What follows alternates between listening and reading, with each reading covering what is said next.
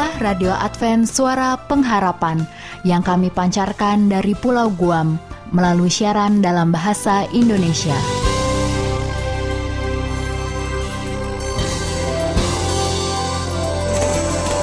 Salam sejahtera kami sampaikan kepada para pendengar kami di mana pun Anda berada. Selamat berjumpa kembali dengan kami, Radio Advent Suara Pengharapan. Dengan senang hati, kami akan menemani Anda melalui rangkaian acara yang telah kami persiapkan khusus bagi Anda sekeluarga. Harapan kami semoga siaran ini dapat bermanfaat dan menjadi berkat bagi Anda semuanya. Selamat mengikuti dan selamat mendengarkan. Tuhan memberkati.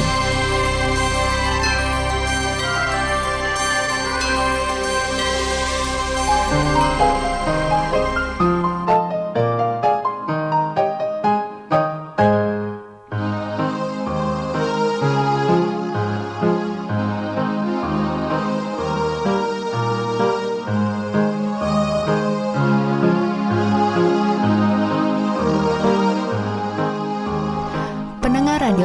Suara Pengharapan di mana pun Anda berada, kita berjumpa kembali dalam program komunikasi keluarga persembahan khusus bagi keluarga Indonesia.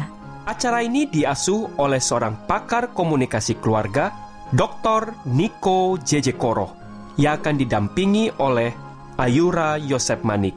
Dari, Dari studio, kami ucapkan selamat, selamat mengikuti. mengikuti.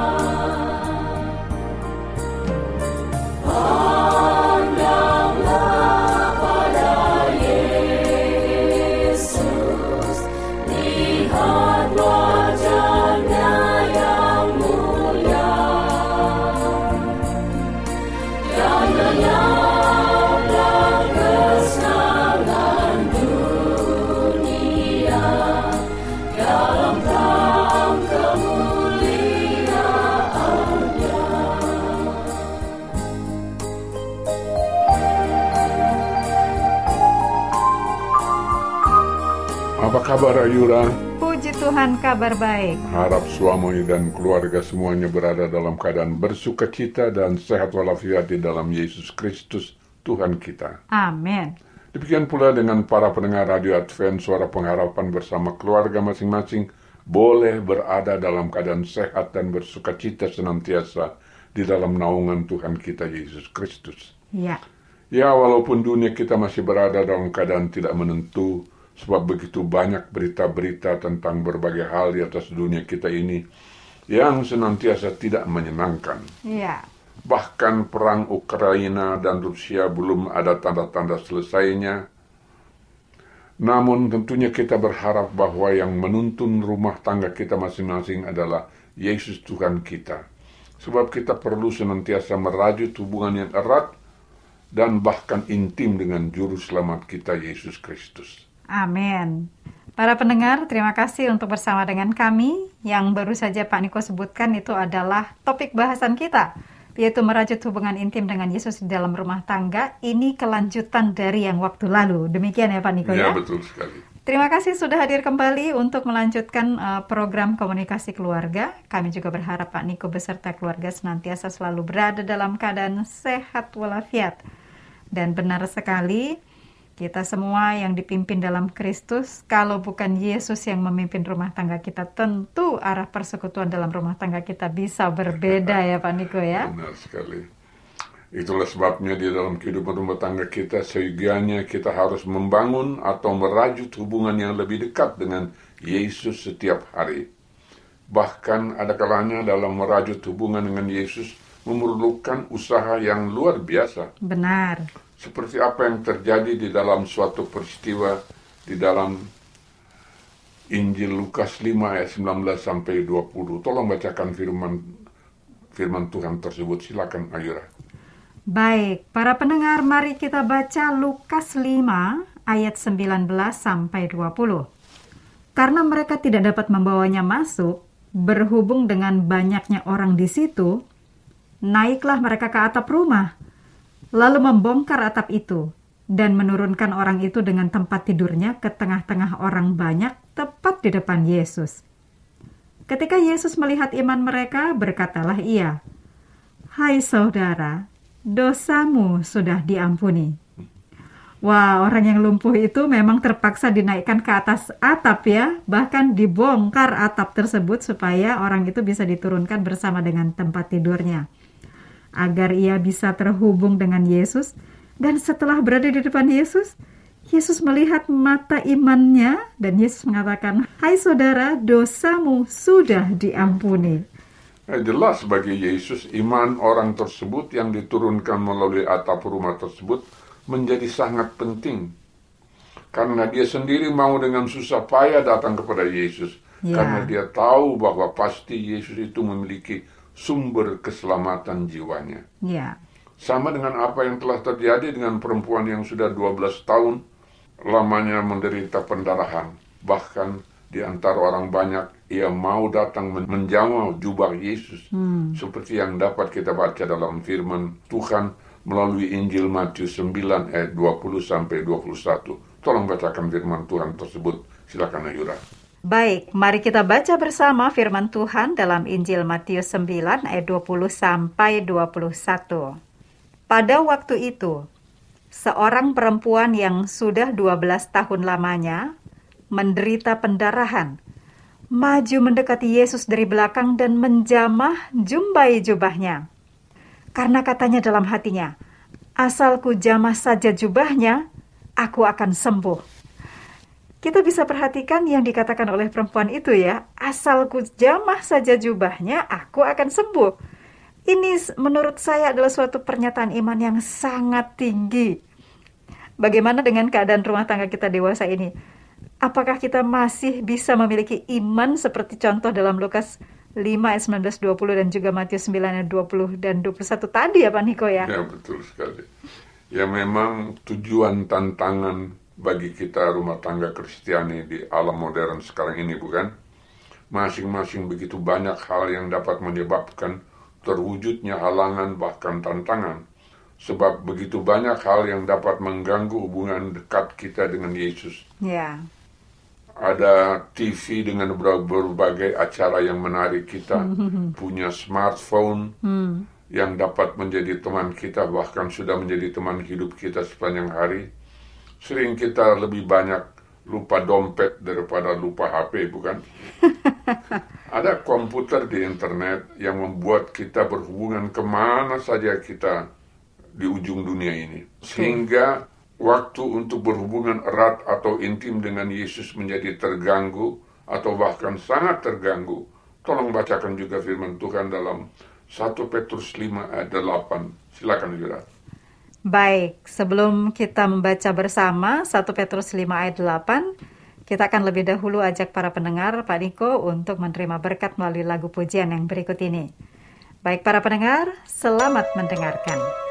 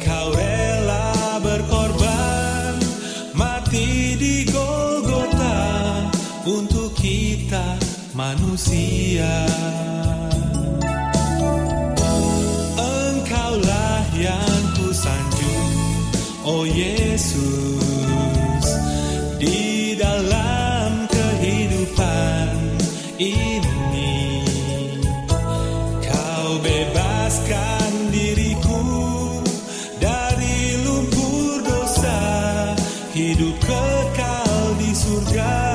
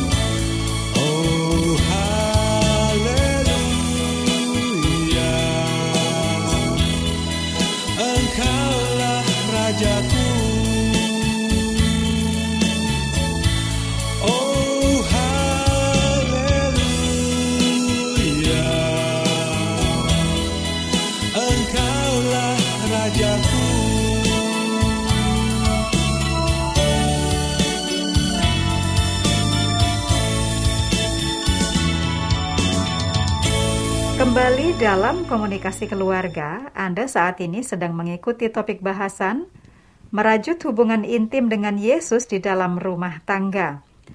Tadi sebelum lagu pujian, Pak Niko sudah mengajak kita membaca 1 Petrus 5 ayat 8. Nah, sekarang saatnya kita membaca bersama. Saya harap Anda sudah siap dengan ayat ini, 1 Petrus 5 ayat 8, dan saya akan bacakan. Sadarlah dan berjaga-jagalah. Lawanmu si iblis berjalan keliling sama seperti singa yang mengaum-ngaum dan mencari orang yang dapat ditelannya. Ya, memang benar ya Pak Niko ya. Iblis ini yang mengaku sebagai penguasa dunia tidak berhenti mengganggu hubungan kita dengan juru selamat kita. Bukan saja mengganggu, kalau dapat ia akan menelan rumah tangga Ya, manusia. betul. Benar sekali.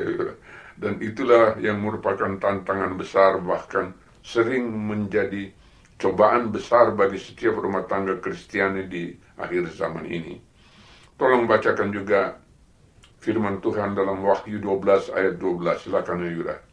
Baik, sekarang kita beralih ke kitab Wahyu, pasal 12 ayat 12.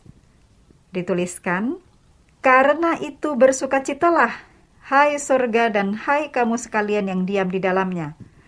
Celakalah kamu, hai bumi dan laut, karena iblis telah turun kepadamu dalam geramnya yang dahsyat, karena ia tahu bahwa waktunya sudah singkat. Ya, saat ini pun karena iblis menyadari waktunya sudah singkat, sehingga ia berbuat apa saja yang paling efektif, yakni menjadikan rumah tangga Kristiani menjadi sasaran utamanya. Seperti itu kan Pak Niko? Ya, ya itu jelas sekali Ayura. Thank you. Karena iblis masih menjadi penguasa dunia sehingga mampu untuk melaksanakan apa saja yang menjadi kesempatan besar baginya. Selagi ia masih memiliki kuasa penghancur iman Kristiani kita. Ya, Namun jelas sudah dinubuatkan sejak dalam perjanjian lama sebagaimana yang dapat sebagaimana yang dapat dibaca dalam buku Kejadian 3 ayat 15. Tolong bacakan lagi firman tu, firman Tuhan tersebut. Silakan Ayura. Baik, para pendengar, kita baca kembali kejadian 3 ayat 15. Aku akan mengadakan permusuhan antara engkau dan perempuan ini, antara keturunanmu dan keturunannya. Keturunannya akan meremukkan kepalamu, dan engkau akan meremukkan tumitnya. Sebenarnya firman Tuhan ini sudah eh, dijelaskan juga di pertemuan yang sebelumnya ya Pak Niko ya. betul. Di mana dijelaskan ada dua jenis keturunan, yaitu keturunan manusia dan yang satu lagi adalah keturunan iblis. Ya, benar sekali. Keturunan iblis sebagaimana yang dijelaskan dalam Injil Yohanes 8 ayat 44. Tolong bacakan dulu firman Tuhan Tuhan tersebut. Silakan Ayura. Baik, mari kita baca bersama Yohanes 8 ayat 44. Iblislah yang menjadi bapamu, dan kamu ingin melakukan keinginan-keinginan bapamu. Ia adalah pembunuh manusia sejak semula dan tidak hidup dalam kebenaran. Sebab di dalam dia tidak ada kebenaran. Apabila ia berkata dusta, ia berkata atas kehendaknya sendiri, sebab ia adalah pendusta dan bapa segala dusta. Nah, ini jelas menerangkan profil dari keturunan iblis tersebut ya, Pak Niko, di betul. Yohanes 8 ayat 44 ini. Kalau keturunan manusia ialah Yesus Kristus sendiri. Dan setan memang akan merusakkan Kristus. Tapi dia hanya sanggup meremukkan tumitnya. Jadi, siapa pun yang berada dalam Kristus, itu akan merayakan kemenangan untuk selama-lamanya. Itulah sebabnya kita manusia dalam dunia fana ini senantiasa harus merajut hubungan intim dengan Yesus sebagai juru selamat pribadi kita masing-masing. Namun ternyata eh, waktu saat ini sudah tiba di penghujung untuk diskusi kita ya. Jadi para pendengar terima kasih sudah bersama dengan kami. Dan Pak Niko juga terima kasih sudah mengangkat bagaimana kita harus merajut hubungan intim dengan Yesus sebagai juru selamat. Dan saat ini Pak Niko akan menutup eh, diskusi kita di dalam doa. Silakan Pak Niko. Terima kasih Ayura. Saudara pendengar Radio Advent, suara pengharapan di mana pun Anda berada. Marilah kita tunduk kepala sejenak dan berdoa. Bapa kami yang berada di dalam kerjaan sorga, dipermuliakanlah kiranya namamu, karena hanya melalui kasih karuniamu yang engkau telah anugerahkan kepada kita semua, sehingga kami dapat menyelesaikan diskusi firman Tuhan ini tentang bagaimana kita dapat merajut di dalam rumah tangga, senantiasa merajut hubungan intim dengan Yesus. Kiranya diskusi ini dapat tertanam dalam hati sanubari kita setiap pendengar radio Advent Suara Pengharapan. Tolong demi nama Yesus Kristus Juru Selamat kita yang hidup agar kami semua dapat berjalan sesuai dengan kehendakmu. Amin. Amin.